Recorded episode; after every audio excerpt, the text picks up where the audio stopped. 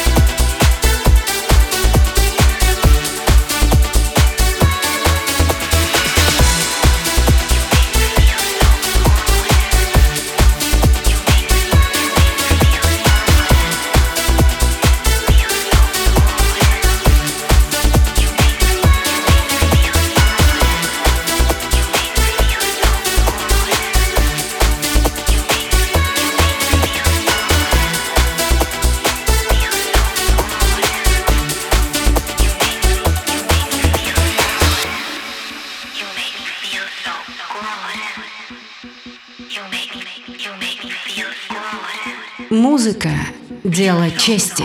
Резонанс Москва на студию 21.